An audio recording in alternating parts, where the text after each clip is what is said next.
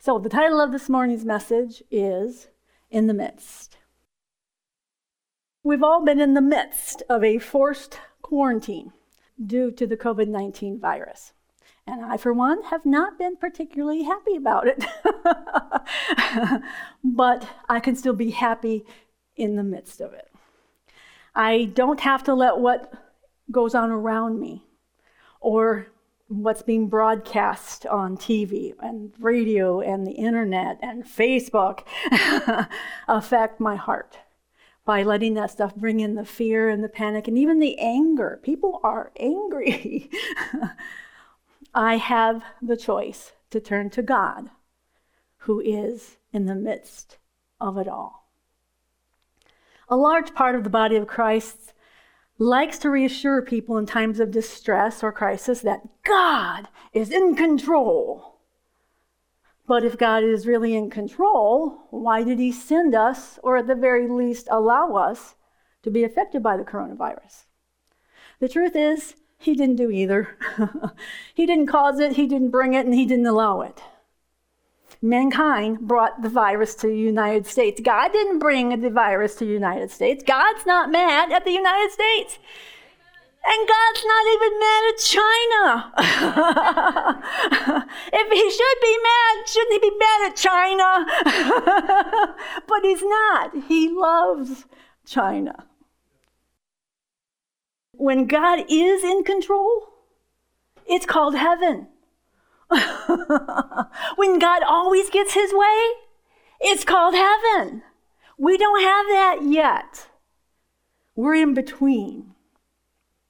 Uh, when everything on earth works according to God's perfect will, it's called heaven on earth. And it is God's will for us to have heaven on earth. We have the heavenly deposit. Heaven is on earth. However, heaven is inside of us. Heaven doesn't come to earth apart from the believers believing the truth of God's word and then cooperating with that truth. We have a partnership with God. This is an amazing thought. We are co rulers. We get to speak things into the atmosphere. We get to declare God's will on earth. We get to do that. Heaven comes to earth through believers. Christ rules through believers and through their participation in the new covenant of grace through faith. And we see this truth in Romans 5, verse 17, which says this For if, because of one man's trespass, Adam, death reigned through that one man, much more will those who receive the abundance of grace and the free gift of righteousness reign in life not automatically, but through the one man, Jesus Christ. Christ in us is heaven. Christ in us is the kingdom of God. Christ in us is everything. One man, the first Adam, activated the law of sin and death. But another man, the last Adam, Jesus, overcame the law of sin and death and instituted a new and higher law, the law of the Spirit of life in Christ Jesus. Now, as we know, not all men have chosen to receive by faith in Jesus the abundance of grace and the free gift, the free gift of righteousness. So they live in accordance with the law of sin and death naturally. That's just who they are. They're sinners. And as believers, we can choose. We get to choose to live in the midst of this corrupted world according to a higher law the law of the Spirit of life in and through Christ Jesus, we get to choose which law we activate. In Matthew chapter 7, beginning in verse 24, it says this Jesus teaches us this same truth. We get to choose how we live. We can choose to rule and reign in life through Christ or not. beginning with verse 24. Everyone then who hears these words of mine and does them will be like a wise man who built his house on the rock. The rain fell, and the floods came, and the winds blew and beat on the house. But it did not fall, because it had been founded on the rock. And everyone who hears these words of mine and does not do them will be like a foolish man who built his house on sand. And the rain fell, And the floods came, and the winds blew and beat against that house, and it fell. And great was the fall of it. In this parable, both men endured the same storm, but only one chose to believe the words of Jesus and then do the words of Jesus. So, what words was Jesus speaking of? So, we have to kind of look back and say, okay, what came before this little story? So, just before this story in Matthew 6, verse 33 and 34, Jesus says something that's always applicable Seek ye first the kingdom of God and his righteousness, and all these things will be added unto you. Therefore, do not be anxious for tomorrow, Michelle. Do not be anxious for tomorrow, for tomorrow will take care of itself. Each day has enough trouble of its own. Most of us don't do the second part of this verse very well. we try to run ahead and plan the future and figure everything out and dot all the I's and cross all the T's, and we drive ourselves crazy with all of our planning. Nobody planned for a quarantine. planning is good when we seek first the kingdom of God and his righteousness. But it can be bad when we drive ourselves crazy with worry and fear. Shortly after Jesus said this in chapter 7 of Matthew, it says this in verse 1 Don't judge, lest ye be judged. And verse 5 Take the log out of your own eye. And I put these in here on purpose because of all the stuff that I see on social media. I see Christians beating up Christians. You're like, what is wrong with you? so they want to wear a mask. Praise God. So they don't want to wear a mask. Praise God. It doesn't matter. It's not a contest to see who has bigger faith. We all have the faith of Jesus, and we use it according to how he leads us. Don't judge lest you be judged. Take the log out of your own eye. Many of us don't do this very well either, as is proof on Facebook. we do judge the words and behaviors of others, especially on Facebook and television, and then often without even realizing it. We're blind to our own shortcomings, which is why we all need to seek first the kingdom of God and God's righteousness. So, as we seek first the kingdom and God's righteousness, we come to verse 7 of the same chapter, and Jesus says this Ask, and it shall be given unto you. Seek, and ye shall find. Knock, it will be opened unto you. For everyone who asks receives, and he who seeks finds, and to him who knocks it shall be opened. And if you happen to have any doubts about the validity of this promise, he adds verse 11 same chapter. If you, being evil, know how to give good gifts to your children, how much more shall your Father who is in heaven give what is good to those who ask him? Jesus goes on then to caution his hearers in verse 15 Beware of false prophets who come to you in sheep's clothing and who are inwardly ravenous wolves. And in verse 13 and 14, it also says this Enter ye at the strait gate. For wide is the gate, and broad is the way that leadeth to destruction, and many there be that go thereat. Because strait is the gate, and narrow is the way which leadeth unto life, and few there be that find it. So basically, we could sum up all of this that Jesus had to say before this parable into always seek God first, always good advice, and find out how He wants to rule and reign through you. Don't be anxious about tomorrow because God knows how to add to you whatever you have need of. Be careful that you're not passing judgment on others who do things differently from you, because you might not even be able to see your own shortcomings. And then keep on communicating with God, because He answers every request. We ask, He gives. We knock, He opens. We seek, and He makes sure we find. But be careful who you listen to because false prophets are almost on every single corner. and finally, the way to life is narrow, and his name is Jesus. Jesus, of course, is the rock and the foundation of the first man's house, which represented his life. With Christ and his word to us as our rock and foundation, we can successfully weather every storm. Unfortunately, God never says He will remove all the storms in our lives.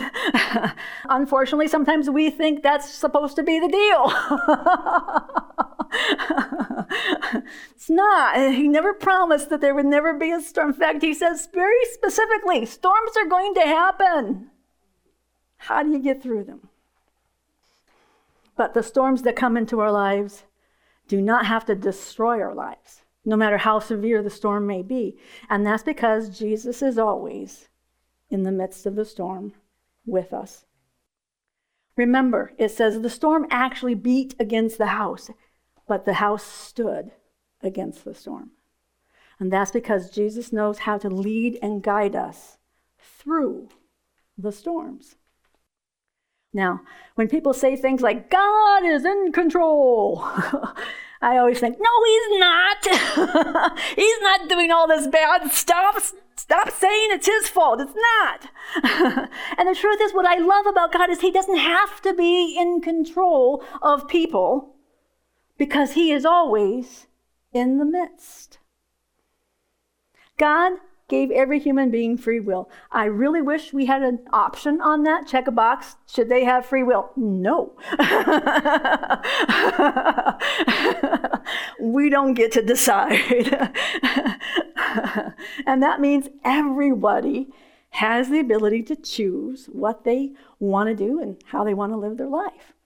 But God is so big and so good that even when we make mistakes or choose bad choices, or even when other people make mistakes and choose bad choices, our Father can turn it all for good because He is in the midst. We see this truth in Romans 8:28 as well. And we know, I like the word know here because it means to see I really like that because with, with eyes of our heart, we like to see stuff. we know and see that all things work together for good to them that love God, to them who are called according to his purpose. Those who are called according to his purpose refer to born again believers, as does those referenced in the first line of this verse them that love God. And the lives of them that love God are different from the lives of those who don't love God. And that's because them that love God trust God to turn all things for good. When I studied that a few years ago, I thought it sounded odd to my ear that God works all things for good, not for everybody. That's not what it says. That's usually how we interpret it. God changes bad things and brings forth his glory to everybody, no. to them that love him. Because it's the them that love him that are listening and letting him bring the heaven that's in us forth. So there is a difference between those who trust God and those who don't. Not everything that happens in this world, or even in our own personal world, is good. Sometimes we go through things that are not good, like quarantine, but we never go through something without God being available to us at every turn. He is always in the midst, waiting and wanting to take us through the storm and to turn it for good. I love the story of how God sent an angel in a dream to Joseph, Jesus' earthly father. And he gave Joseph instructions on how to keep himself, his wife, and their baby safe from an evil government. Any parallels to our government, just never mind.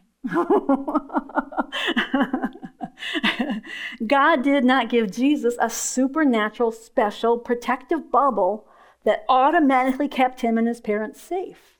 If anyone was ever going to have a special protective bubble that automatically made them safe, it would have been Jesus. It wasn't there.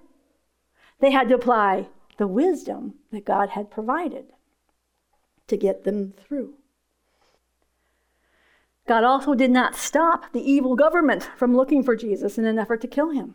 If we have this theology that God is in control, then God should have given Jesus a, a protective bubble and made the government stop being evil. He didn't do either one. That's because God does not control people. The truth is, He doesn't have to control people in order to accomplish His will in our lives. And that's because He's always in the midst of every situation. He's always in the midst trying to persuade people to do his will. He's always in the midst orchestrating things on our behalf behind the scenes. He's always in the midst wanting to step in at any moment and turn all the things that are not good for good.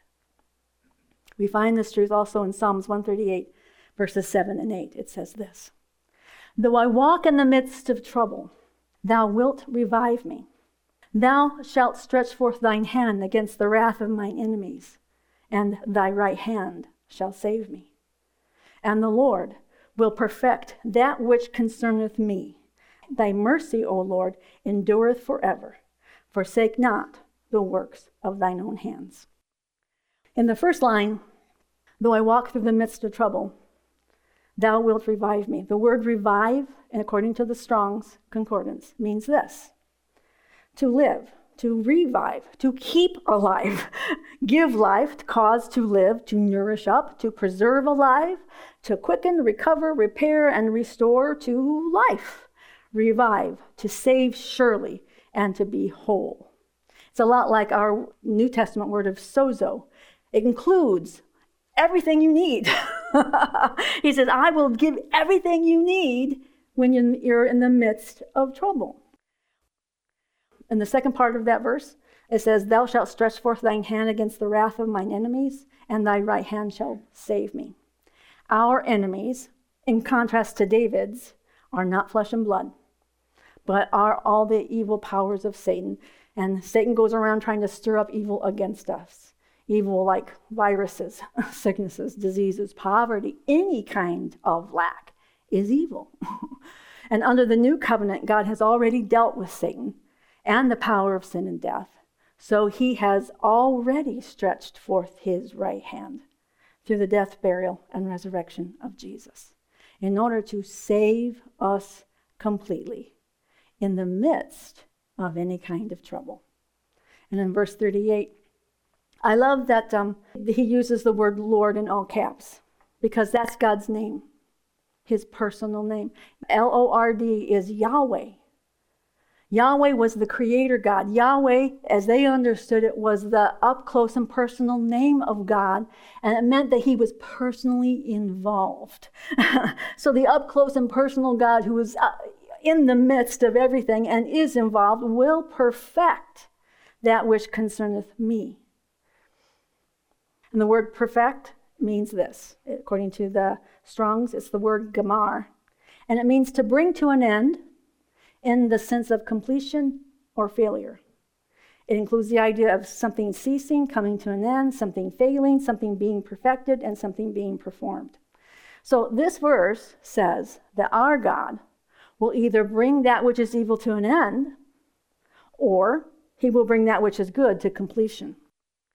In other words, the trouble will come to an end regardless, and God's goodness and grace will bring forth whatever we need in the midst of that trouble. And of course, the word mercy in this verse is actually the Hebrew word hesed, which is God's absolutely free loving kindness. It is translated as grace in the new covenant. So it says, Your grace, O God, endureth forever. Amen. And because his grace endures forever, our Father will never forsake the works of his hands which is us. David, under an old covenant, was asking God not to forsake him. Because under the old covenant, obedience and sacrifice were the grounds for blessing. But we, under the new covenant, get to declare that our Father will never leave us nor forsake us because we are in Christ, who was perfectly obedient to the Father and who was the perfect sacrifice for all sin. It is because of Jesus' obedience and sacrifice that we too are at our Father's right hand right now. And whatever we have need of in, in order to weather any storm has already been provided by His grace and is available to us through faith. We've got to use our believer. In the midst of trouble is where we'll always find our Father and His right hand of power, who is Jesus. Now, the perfect example of all of this is found in Daniel chapter 3. I'm sure you're very familiar with the story of the three Hebrew children in the furnace. Beginning in chapter 3, King Nebuchadnezzar is the king of Babylon, and he has an evil political party who set him up to have a confrontation with the Jews. This evil political party knows that the Jews have only one God and will not bow and worship any other God. So, in order to get rid of the Jews and to take away their place of power, they arranged this very public demonstration of allegiance to the king and his gods, knowing the king will be forced to throw the Jews into the furnace because of their disobedience. And then they will be able to take over the power to rule in their place. Again, any similarity to our political situation.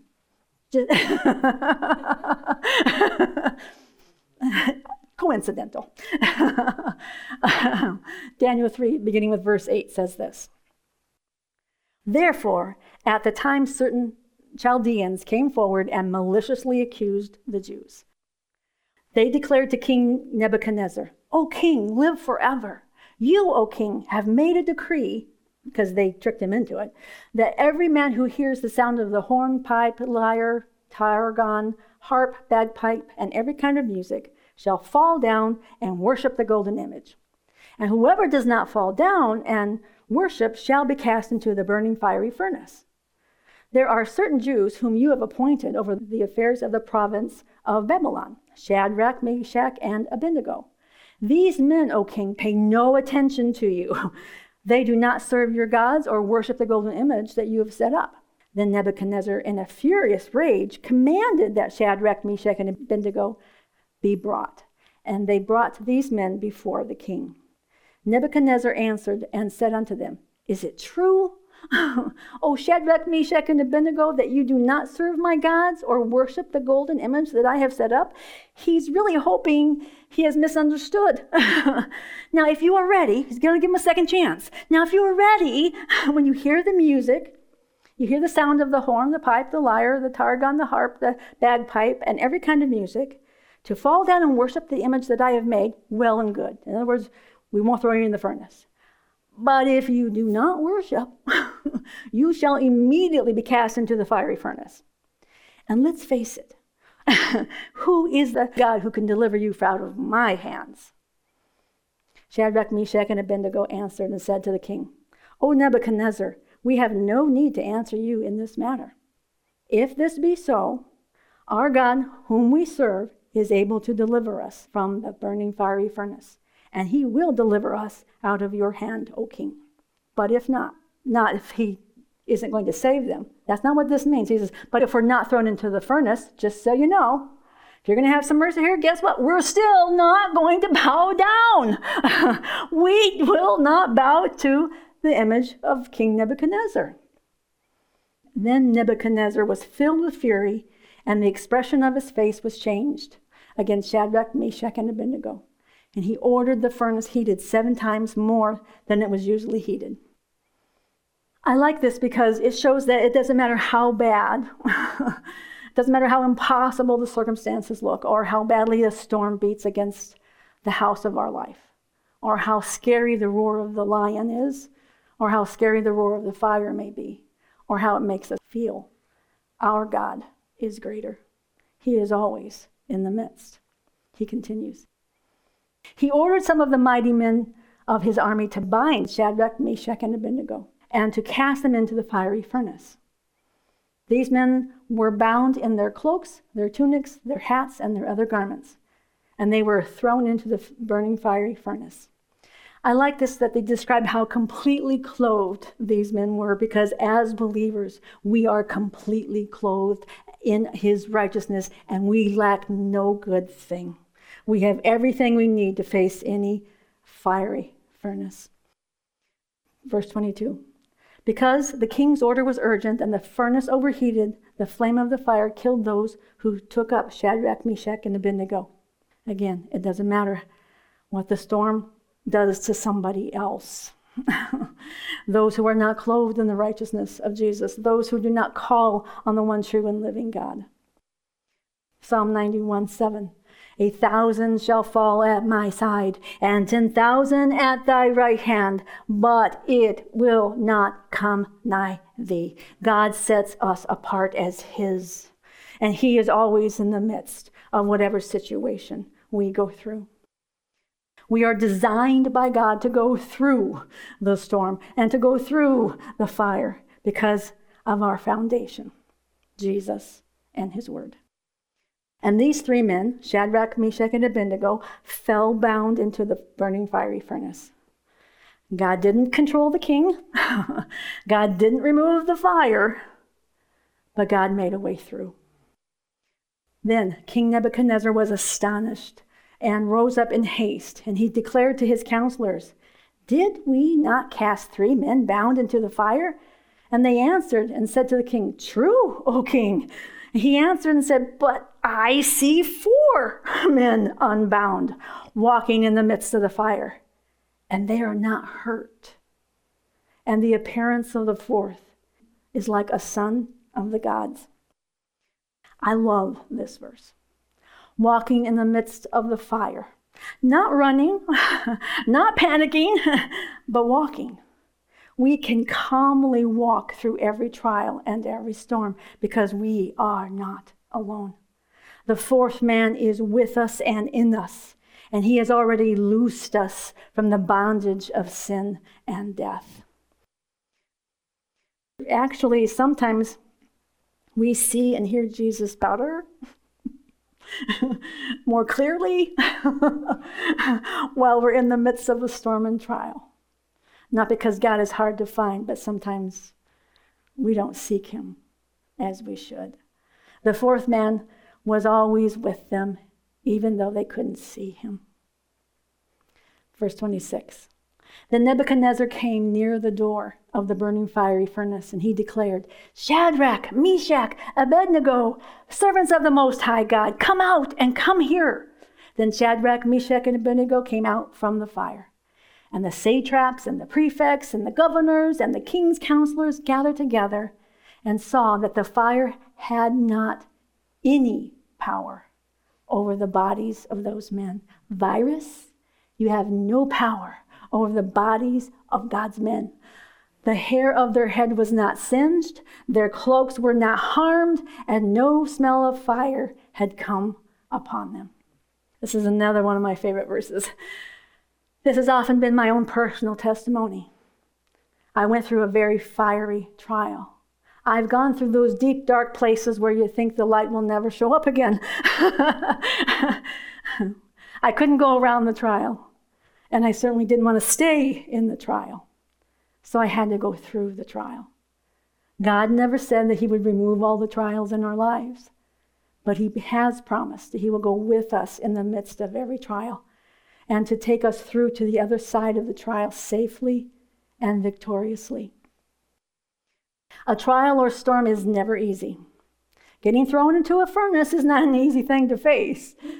But Shadrach, Meshach, and Abednego confessed allegiance and released their faith in the one true and living God with their words. They put their confidence in the only and true living God, even though it did not look like there was any way to avoid going into the furnace. And they basically told the king that even if he were to spare them, didn't matter. They would not bow or worship any other God. What I love about this verse is that the trial didn't define Shadrach, Meshach, and Abednego. They didn't come out of the furnace like survivors, but like victors. They came out of the trial without any sign of defeat. They even smelled victorious. and so can we. We are the very fragrance of Christ. In 2 Corinthians chapter 2 verses 14 and 15 it says this, but thanks be to God who in Christ always always leads us in triumphal procession, and through us spreads the fragrance of the knowledge of Him everywhere. For we are the aroma of Christ. Shadrach, Meshach, and Abednego decided they would rather go into the fire with their faith in God rather than try to avoid the fire and bow to the king and his false gods. And because they did, they experienced victory and led the king and his men to concede to the reality of the one true and living God. Nebuchadnezzar answered in verse 28 and said this Blessed be the God of Shadrach, Meshach, and Abednego, who has sent his angel and delivered his servants who trusted in him and set aside the king's command and yielded up their bodies rather than serve and worship any God except their own God. Often, our own testimony about how God has gone with us through the deepest and darkest storms and the hottest and scariest fires is enough to inspire those who are now facing their own storm or their own fire to put their faith in the one true and living God, the God of all peace, the God of all comfort, the God who is Himself always in our midst. It is true, we can come out of those places in our lives better than we went in. We can come out of the storm and not even smell like smoke. We can come through the storm and remain standing on the rock and the foundation of our soul, Jesus and His Word. We don't have to have a storm or a scary fire in our life in order to find the Father's love and grace. He's not just in the midst of the storm, He is in the midst of each one of us who believe. As much as I delight in knowing that Jesus is always with me and His Holy Spirit is always at work on my behalf, I am even more delighted to know that Jesus lives, not just in the midst of every situation, but in the midst of me. This has always been the desire of our Father's heart to live in the midst of His people, both among them and in them. Jesus tells us this in Matthew 18, beginning with verse 19 and 20. It says this Again I say unto you, that if two of you shall agree on earth as touching anything that they shall ask, it shall be done for them of my Father, which is in heaven. For where two or three are gathered together in my name, there I am in the midst of them. I think this is one of the best reasons to come to church. to see Jesus in the midst and to watch him minister to his body. When we worship and pray, we can participate in bringing the fire hose of the Holy Spirit when someone else is in the midst of their fire. Or we can stand together in prayer with our protective shields of faith around the one who is suffering and help to protect the person who's going through the beating rain of the storm. The body of Christ was given the gifts of the Spirit to minister to the body of Christ. That's why we've got them. to use them on the body of Christ, to encourage and uplift the other parts of our family. Jesus loves to be in the midst of the congregation. Hebrews 2:11 tells us this, for he who sanctifies and those who are sanctified all have one source. That is why he is not ashamed to call them brothers, saying, I will tell of your name to my brothers, and in the midst of the congregation, he's talking about the Father, I will sing your praise. When we lift up the name of Jesus, when we lift up the name of our Father, Jesus joins us in praise and worship. He's in the midst. And in verse 13, I will put my trust in him. And again, behold, I and the children God has given me. It is amazing to think that Jesus stands among us, not just in us, but among us, and presents us to the Father.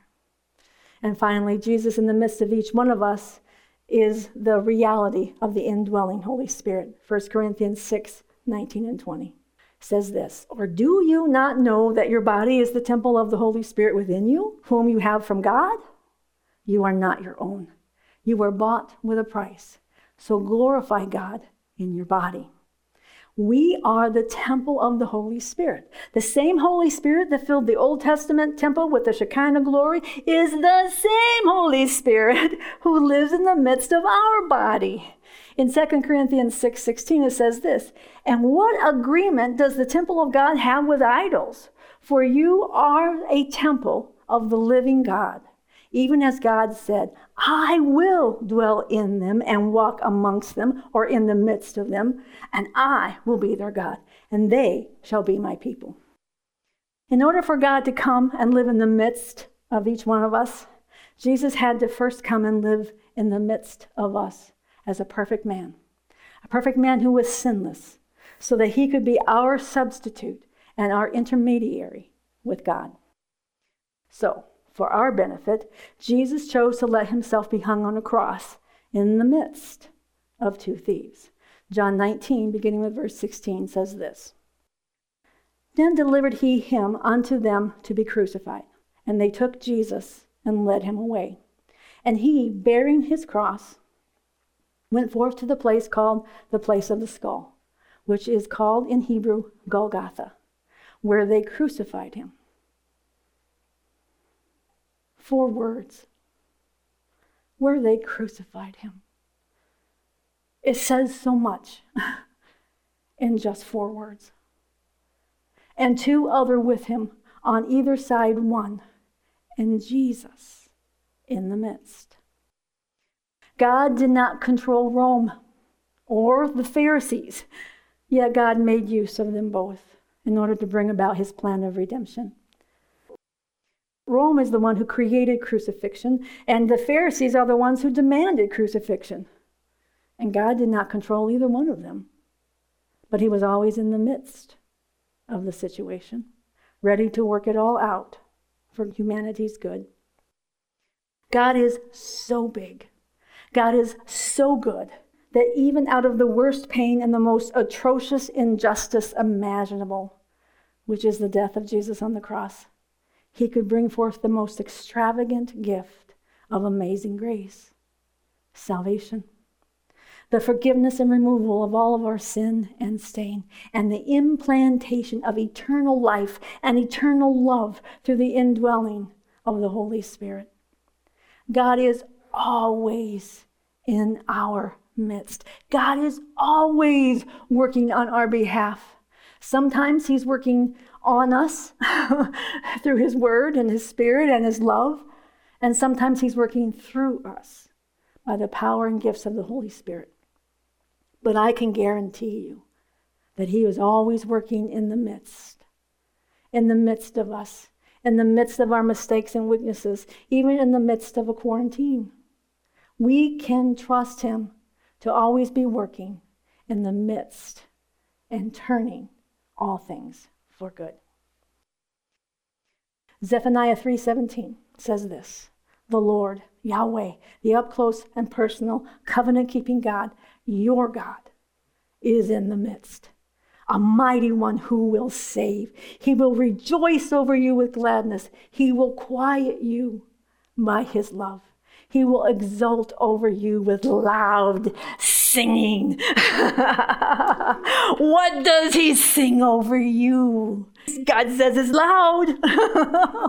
and in Zechariah 2:10, sing and rejoice, O daughter of Zion, for behold, I come and I will dwell in your midst, declares Yahweh, the up close and personal, covenant keeping God, who is always in our midst. Amen. Father God, I thank you for your word. I thank you for your truth.